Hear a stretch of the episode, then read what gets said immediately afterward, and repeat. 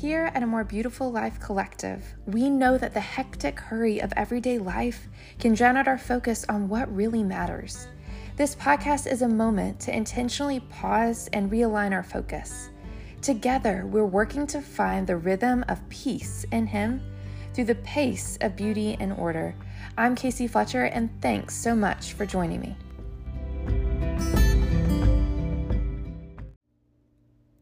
Hey everyone, and welcome back to a More Beautiful Life Collective podcast. I'm so excited to jump into all the great stuff that we plan to talk about today, but before we do that, here are some quick announcements. First, we have a new newsletter. If you haven't checked out the blog yet, be sure to do so at a. The link is in the show notes. You can subscribe, which will get you access to two great resources. First is our weekly newsletter. This has links to everything going on in the community each week, as well as links to my favorite recipes, books, and podcasts. Second is our subscriber library. Here you can find access to several Bible studies that I've written for my youth group and classes that I've taught over the years at church. They'd be great to use during your own Bible study or with a friend. I hope that they encourage encourage and equip you in your study of God's Word. You can also subscribe to this podcast on Apple Podcasts, Spotify, or YouTube so that you never miss an episode. If you haven't yet, please leave a rating and review. This helps others to find the podcast, and I'd be so grateful for your help in growing our community. Now, on to the episode. In our previous episodes, we spent some time discussing technology. Specifically, we considered how technology can function as an idol in our lives. We discussed several ways that technology is actually harming us. It affects our minds, our bodies, our souls, and in those episodes, we end with this idea that if we take something out of our lives, so, if we take technology out of our lives, we have to put a new thing in its place, a better thing. Jesus actually talks about this. You can read about it in Matthew 12, 43 through 45 he describes a parable of a man who puts his house in order and then a demon comes in and takes over the house. So the guy thought that he was getting rid of this terrible problem, but he never put something back into his life to make his life better. And because it was just like this vacant space, a new thing, several more demons actually, came in and took over that place. I think about this in um, in any situation, so my husband is a builder, and so there's been times, whether it's me or other places, where you are, you know, building these great places for people to come and live, right? So we renovated a house and we um, ended up moving out of the house. We had bought it, we uh, spent several years living in that house and then we ended up moving out of the house and we finished renovating it while we were living in a different house. Um, there's pros and cons to both of those. You can look on the blog. I posted about uh, my experience with doing that. My recommendation is never live in a house that you're renovating. It's just a hot mess. But uh, one of the things that I noticed is while we were there, we never had any trouble with anybody stealing anything um, or anything like that. But as soon as we left, then almost within a month. It's like people knew that we were gone and they came and they stole all, all of my husband's tools. And so it makes me think of this story that Jesus tells, where a lot of times we think that if something's vacant, that just means it's at the status quo. But what I think we're going to find as we talk about these habits is that it's never, that's never the situation. It's never just us setting up something and thinking that this is going to be perfect for the rest of our lives. Instead, we are always in life moving towards decay. I read a book um, by Sarah Mae called. Um, having a Martha Home the Mary Way. And in that book, she talks about basically, because of the fall, our homes are always moving towards chaos. They are always moving towards sin. And so, part of literally cleaning up is us trying to write it back to this Eden state where we are going in and we're cleaning up everything. And so I think we can think about this with our homes, we could think about this with ourselves, but what we are doing with our lives whenever we're talking about our habits is we are putting things back into order. And so whenever we take away technology, technology is a huge, huge part of our life. And whenever we take it away, we have to put something in our life, or it's going to be like that vacant home in the story that Jesus told, or the story that I told, where things come in and start to infiltrate and infest it or steal. Um, things start to decay because there's nothing there. If you've ever had a house that you have for sale and it sits on the market for a while, you know that the more that it's empty, the more that, you know, mice get in it. You have other types of creepy crawlies that you don't want in there. Uh, mold can happen. It's just because nobody's there to take care of it. And so in our lives, you can't just say, okay, I'm going to get rid of all these awful things. You have to put something good back in your lives. And so that's what we're going to talk about today. Whenever you um, take out something, you need to put a better thing in its place. You can't just take out negative thoughts and assume that things are going to be okay. You have to put in good things. So, technology can be one area of our life that's an idol, something that can take our focus off of what really matters. It can become the created thing that we're worshiping. And so, after we get our heart in order and we put technology back in its proper place, what's the next step? What should we do next? What we find is that our habits are our liturgies. I talked about this earlier. Um, this is based off of Justin Whitmore Earley's book, The Common Rule. And what he says um, in the book is that habits the habits that play out day after day are not tangential to our worship, but are actually central to it. Worship is formation, and formation is worship. As the psalmist put it, those who make and trust in idols will become like them. So we become our habits. If you want to learn more about the formation of habits and why they're important, you can listen to season one, episodes one and two. Um, habits, they create who we are. And so it's up to us to train our habits in the way that they should go. And by extension, and this is something we'll talk about in future episodes, we're not only training our own habits, but we're also training the habits of our family and our friends and our community. We all work together to create this fabric of good habits. And that lifts the whole community, the whole world up if we are doing that right. And so we're going to talk about that later, how you do this with your family. But what we're going to focus on today is how we do this for ourselves, our personal habits. The Common Rule, that book, gets its name from the rule that monasteries established in medieval times. So if you've ever heard of um, the Benedictine rule, that's what I'm talking about. Rules like that. I think every monastery has its own rule. We just think of the rule of Saint Benedict um, most often whenever we think about this but it comes from the Latin rule word regula, which is a word associated with a bar or trellis. I may have mentioned this before, but I think this is such a beautiful picture. Um, Earley states this The idea is that we, like plants, are always growing and changing. The rule of life is intended to pattern communal life in the direction of purpose and love instead of chaos and decay. So we're using these habits to train ourselves, just like you would train a rose or a you know raspberry or blackberry vine up. Um, and as we use this rule, this trellis, we're basically imagine a trellis, a wooden trellis, where you have the little uh, wooden um, spikes or the spindles that you use. And with a trellis, you have to nail them together, you have to create it, you have to design it so that you can train your life up it. The thing about vines and plants like that, they don't just grow up the trellis. If you've ever grown tomato plants, you even know this. You have to attach them to the trellis to train them up. And eventually they start to grow up there, and that is where, where they stay. But if you don't prune them, if you don't train them, then they can go towards chaos and decay. We have uh, muscadine plants down here in the south and one of the things that you know if you have grapevines is that if you don't prune and train them they can easily start to um, one they just go wild and crazy.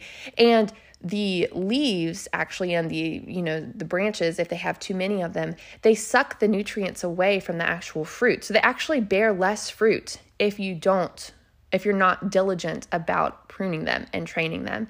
And so you have to go in and you have to prune them every year and train them in the way that they should go. Our habits are the same way. So today, what we're going to do is we're going to focus on our keystone habit. So, this habit, if you remember it, if you turn off the podcast now after you get this and you go and you implement this in your life, your life will be changed. And this is your quiet time with God.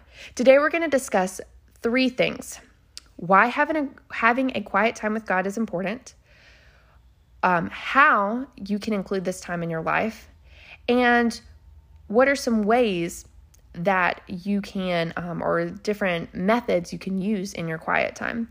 No matter where you are in your Christian walk, this is an area of life that can always grow and deepen. And my hope is that through this, you are encouraged to dive deeper in your walk with God. I think whenever we talk about these elements of our, our quiet time with God, it can be something where we kind of check out because we know this. You know, unless you're a new Christian, you know what you need to do. But I encourage you to listen to this podcast. One, you might get some ideas that you haven't heard before that will help you and strengthen you and encourage you. But also, you need to remember and have this reminder of why this time is so important. Because sometimes we know that it's important, but we still don't make it a priority in our lives. And we really need to ask ourselves why.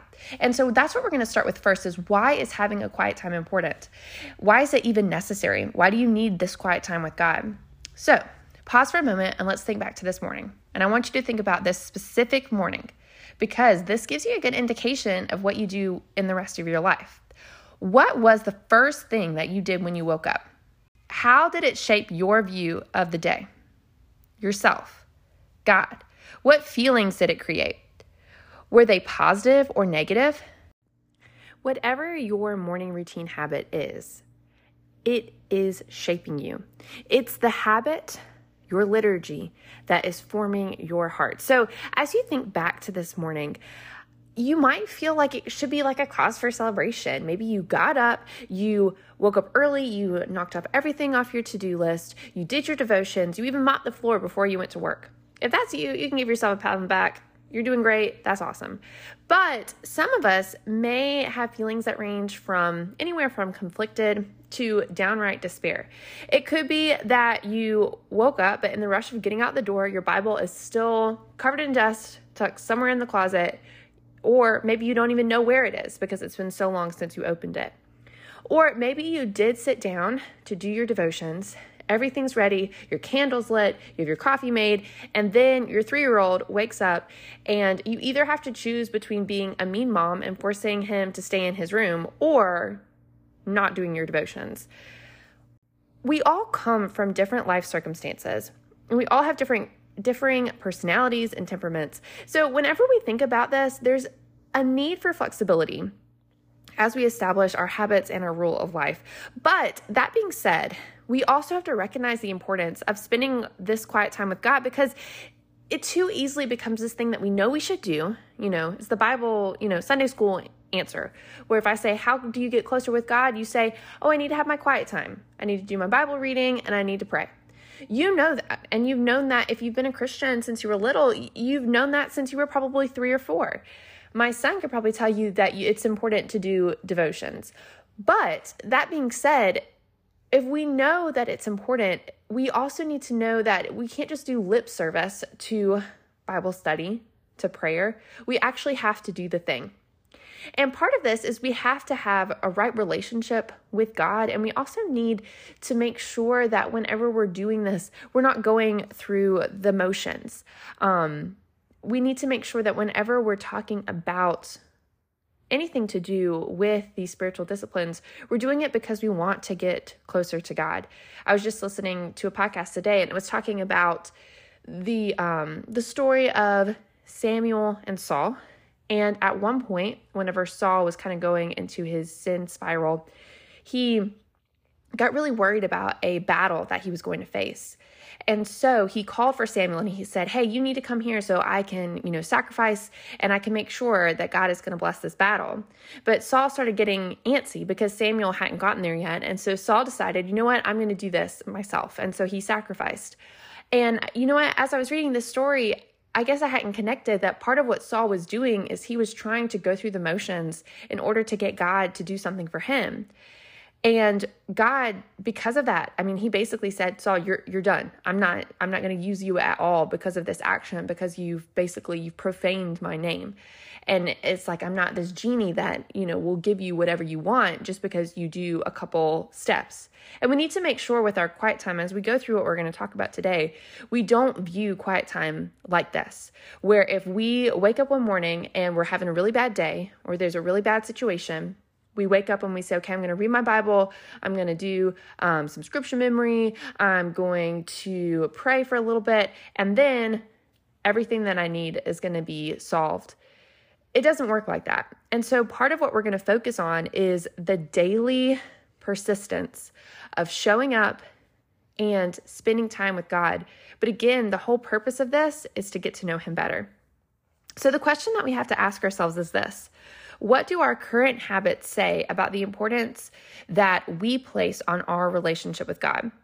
So, as we think about this, the question that we need to answer to get to uh, the importance that we place on our relationship with God is when was the last time you read your Bible? When was the last time you prayed? What does this daily quiet time look like? Um, if we're constantly treating God like someone we can brush off because we'll get to him later, our relationship with him is going to be dry and brittle. We're going to be the deer panting for water. But instead of pausing to drink from the well, we that we have in Christ Jesus, we're dying of thirst. And it's all because we refuse to drink.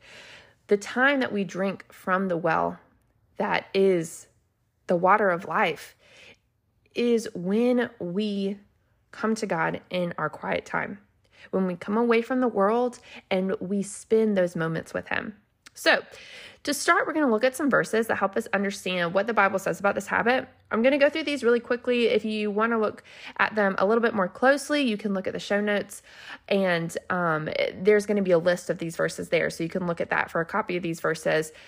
The first three focus on the importance of scripture, and then the second focus on the importance of prayer. Now, if you want to learn more about this, you can also look at Deuteronomy 6 and also Psalm 119 to learn more.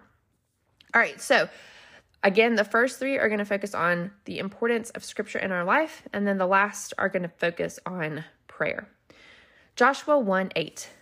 This book of the law shall not depart from your mouth but you shall meditate on it day and night, so that you may be careful to do according to all that is written in it. For then you will be make for then you will make your way prosperous, and you will have success. 1 Timothy 3 16 through 17. All scripture is breathed out by God and profitable for teaching, for reproof, for correction, and for training in righteousness, that the man of God may be complete, equipped for every good work. Hebrews 4 12. For the word of God is alive and active, sharper than any double edged sword. It penetrates even to dividing soul and spirit, joints and marrow. 1 Thessalonians 5 16 through 18. Rejoice always, pray without ceasing, give thanks in all circumstances, for this is the will of God in Christ Jesus for you. Ephesians 6 18. And pray in the Spirit on all occasions with all kinds of prayers and requests. With this in mind, be alert and always keep on praying for the Lord's people. 1 John 5:15. And if we know that he hears us, whatever we ask, we know that we have what we asked of him. I think as we look through these uh, six verses, I think it focuses on two primary points. One, that God's word is alive, active, and working in us through the Spirit. And the second is that we can come to God about anything and He hears us through the Spirit. Now, I could have read countless other verses in the Bible that talk about the importance of scripture and the importance of prayer, but the point is this we know that we need to have these spiritual disciplines in our lives. But at the end of the day, it doesn't matter how many verses that I tell you that say you need to pray to God, you need to read your Bible, you need to have this quiet time. It's up to us to start to put these things into practice. So, this is why we use the term spiritual disciplines. These disciplines, they're a daily choice, a daily habit that we may not want to do. We train ourselves to do that thing, and eventually it becomes second nature. These spiritual disciplines are discipling us to become more like Christ. It is through the spiritual disciplines that we're being sanctified as the Spirit works in us. There's really no way around it. We must practice the spiritual disciplines of reading God's word and praying if we are true Christians.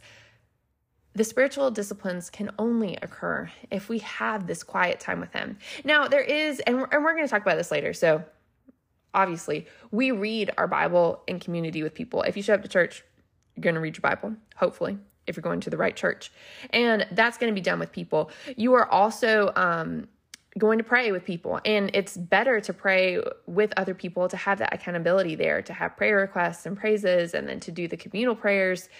But I, I saw this meme on Facebook and it was a pastor that shared it and it was an iceberg. You know, the iceberg meme where you see the tip of the iceberg and then below you see, you know, how big it is. I don't know if there's like a name for that. But in the meme, he says, you know, what your pastor can teach you about God. And then underneath the surface, it's what you can learn on your own about God in your own Bible study. And I think that's so true. So, yes, we're doing these things communally, but I think at the end of the day, if you're not doing these things on your own, you're living a shallow faith.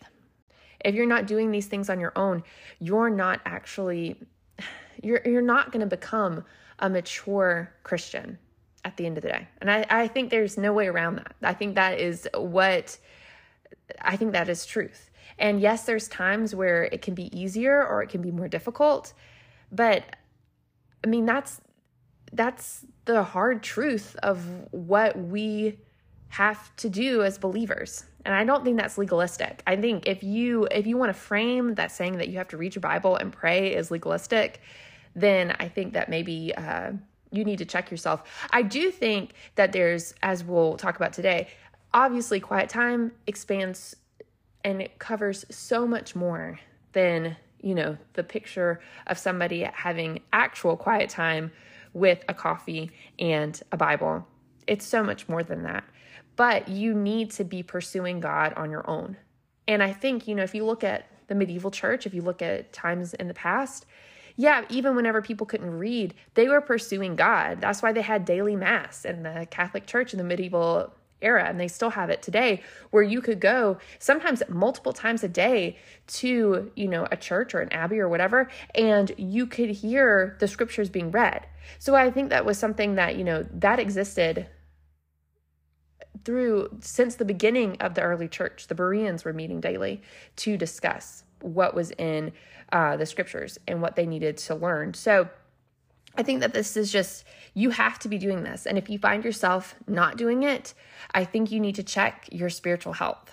So, knowing this though, and I mean that's a pretty a pretty big thing knowing this, it can be difficult to make it actually happen. Sometimes we don't know where to start in our quiet time. We don't know the next step to take. And so we feel like we're living um, like we need to make a change, but we never actually do something about it. So this is one place to start.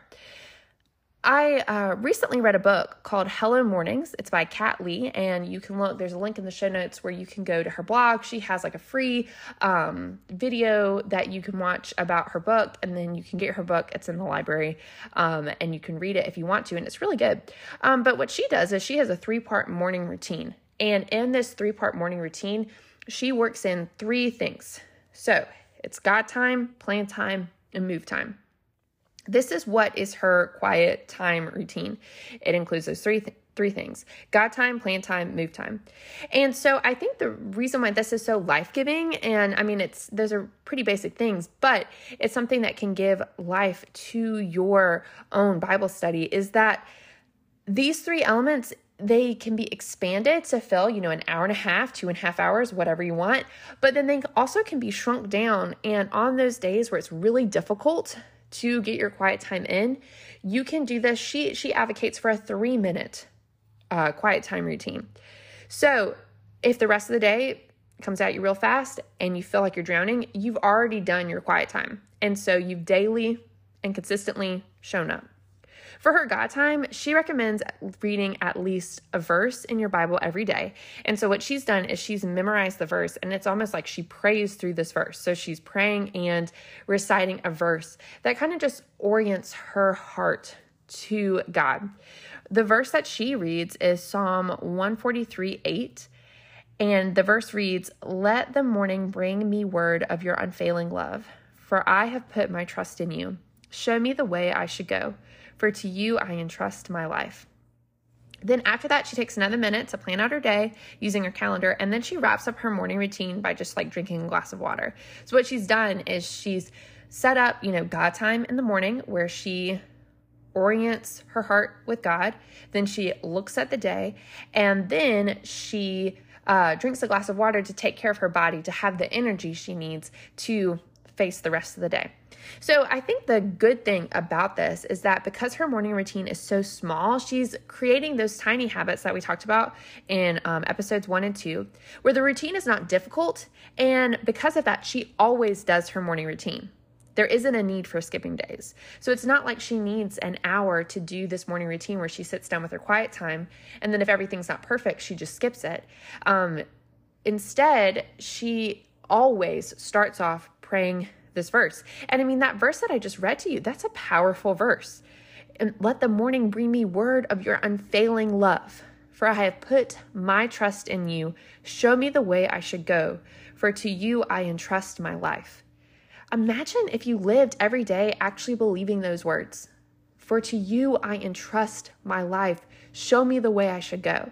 If that was something that you prayed over yourself, what if your kids were praying that over them? Or if you were praying that over your kids or your spouse? This is something that, again, you're it's one minute, but it just sets your mind where you're saying, you know what? Today, everything that I do, as I look over my calendar, as I get ready for the day, every step of my day, I am entrusting to you so that you can show me the way you should go. So you could you could alternate verses, you could use that verse.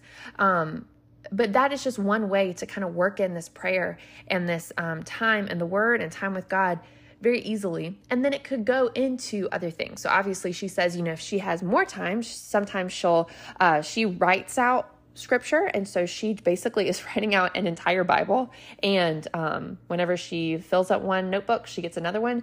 But she's writing it out to maybe like pass on to her kids or something. So she's writing out the Bible to kind of slow her mind down and focus on what the word says. So, the first step in redefining your quiet time is just focusing it on this. It's not a Bible reading plan. Instead, it's something where you are reorienting your heart um, to look at where you want to live for God, how you're going to glorify God in your life. You need to create a routine or a quiet time that you can consistently do day in and day out. Kat Lee says that the heart behind the God plan move morning routine is to create an on ramp for our God time to infiltrate the rest of our day. It starts with time in the Word and prayer, moving into prayerfully planning our day, and then ensuring that we have the energy for that day for whatever God may ask of us. By doing this morning routine, you're basically, like I said, you're recalibrating your brain to daily hear what God is directing you to do, and you're creating space for Him in your life, in your schedule, and all your time with Him. Justin Whitmore Earley, he describes two different morning routines that are part of his quiet time. So this is another idea. Justin Whitmore Earley, he's the guy that wrote the Common Rule, and um, what he does every morning is as soon as he gets out of bed, instead of picking up his phone or doing anything else, his knees hit the floor and he prays. And sometimes it's like a you know, he talks about he has young boys. And so sometimes he'll say, like, thank you, Lord, that they slept through the night. Or if those boys are already awake and they're screaming, he says, Lord, please help me. And so it's something that, again, he does it and it's quick. It's not an hour long um, prayer, but it's something that immediately he's saying, I am living for you today, God. So show me where you want me to go. He also works in these prayers before the midday meal and right before bed. So he and he every time he also he like kneels whenever he prays just because he thinks that in doing that it adds that physicality where he's not distracted because he's purposefully saying I'm going to kneel and focus on God. So this isn't something that he's kind of doing while he's, you know, in the shower or, uh, you know, driving the car. Though I think you can do that, and I've done that as well, because I think you have to pray. You're supposed to pray all day but it's something that he wants those moments to be focused on God. So he works those those prayers into his daily rhythms just like the monks' daily prayers in monasteries. And you know, they would get up in the middle of the night and they would pray. The monks did. So I think we can work in a couple extra prayers through the day more than, you know, just praying right before we eat. Um, in addition to this, he also intentionally does not look at his phone until he has read scripture. And we've talked about this with our technology episode in the last two episodes. Um, but this way, he said, okay, my quiet time is something that it's it's not necessarily something that is, you know, a Bible reading plan where if I check off my Bible reading for that day, I'm good. Instead, it's become a daily habit that encompasses his whole life. And again, it's not a prepackaged product. It's authentic and it's routine and it's easily incorporated into the hecticness of our daily life. In scripture, we see Jesus often retreat into the quiet to spend time communing with God. It's obvious that both the scriptures, which is his daily bread, and prayer were essential to Jesus and his relationship with God.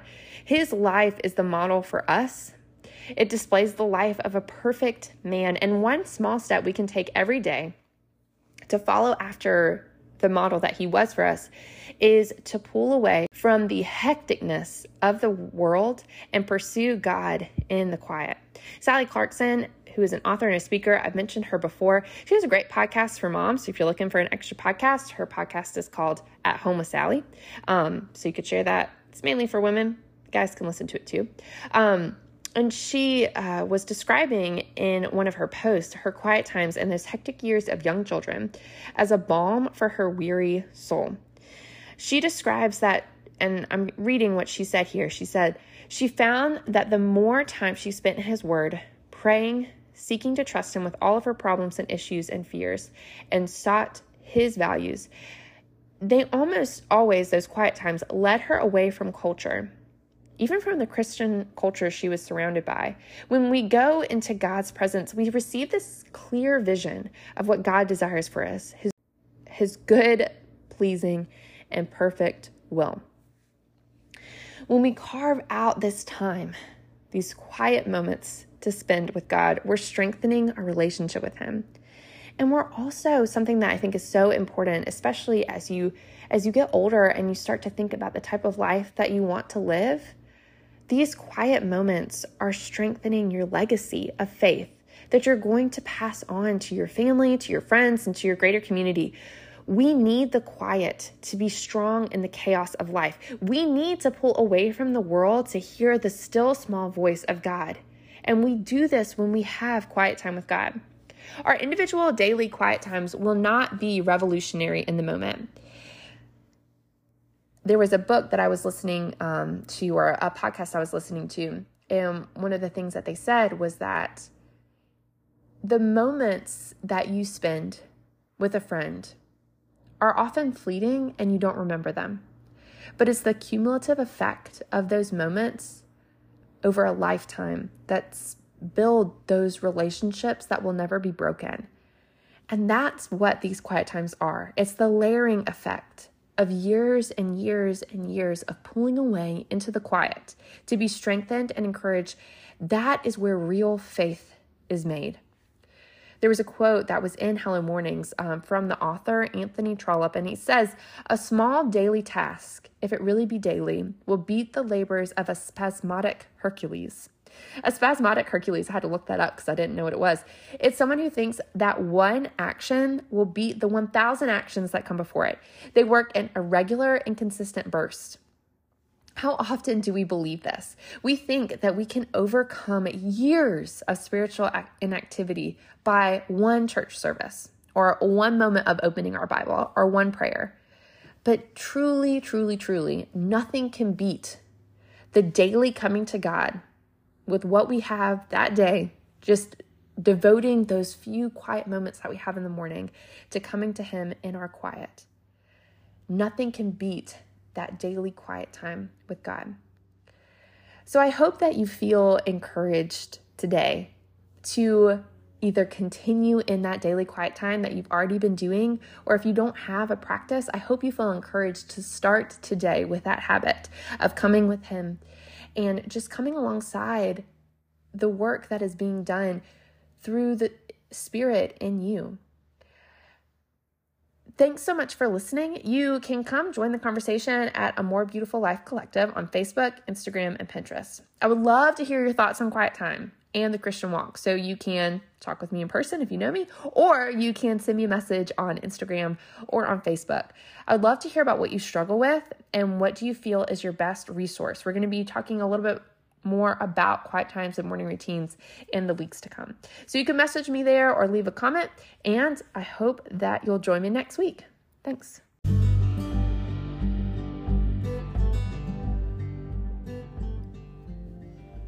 Thanks so much for joining me at the More Beautiful Life Collective podcast. I'm Cayce Fletcher, and I hope I'll see you next week.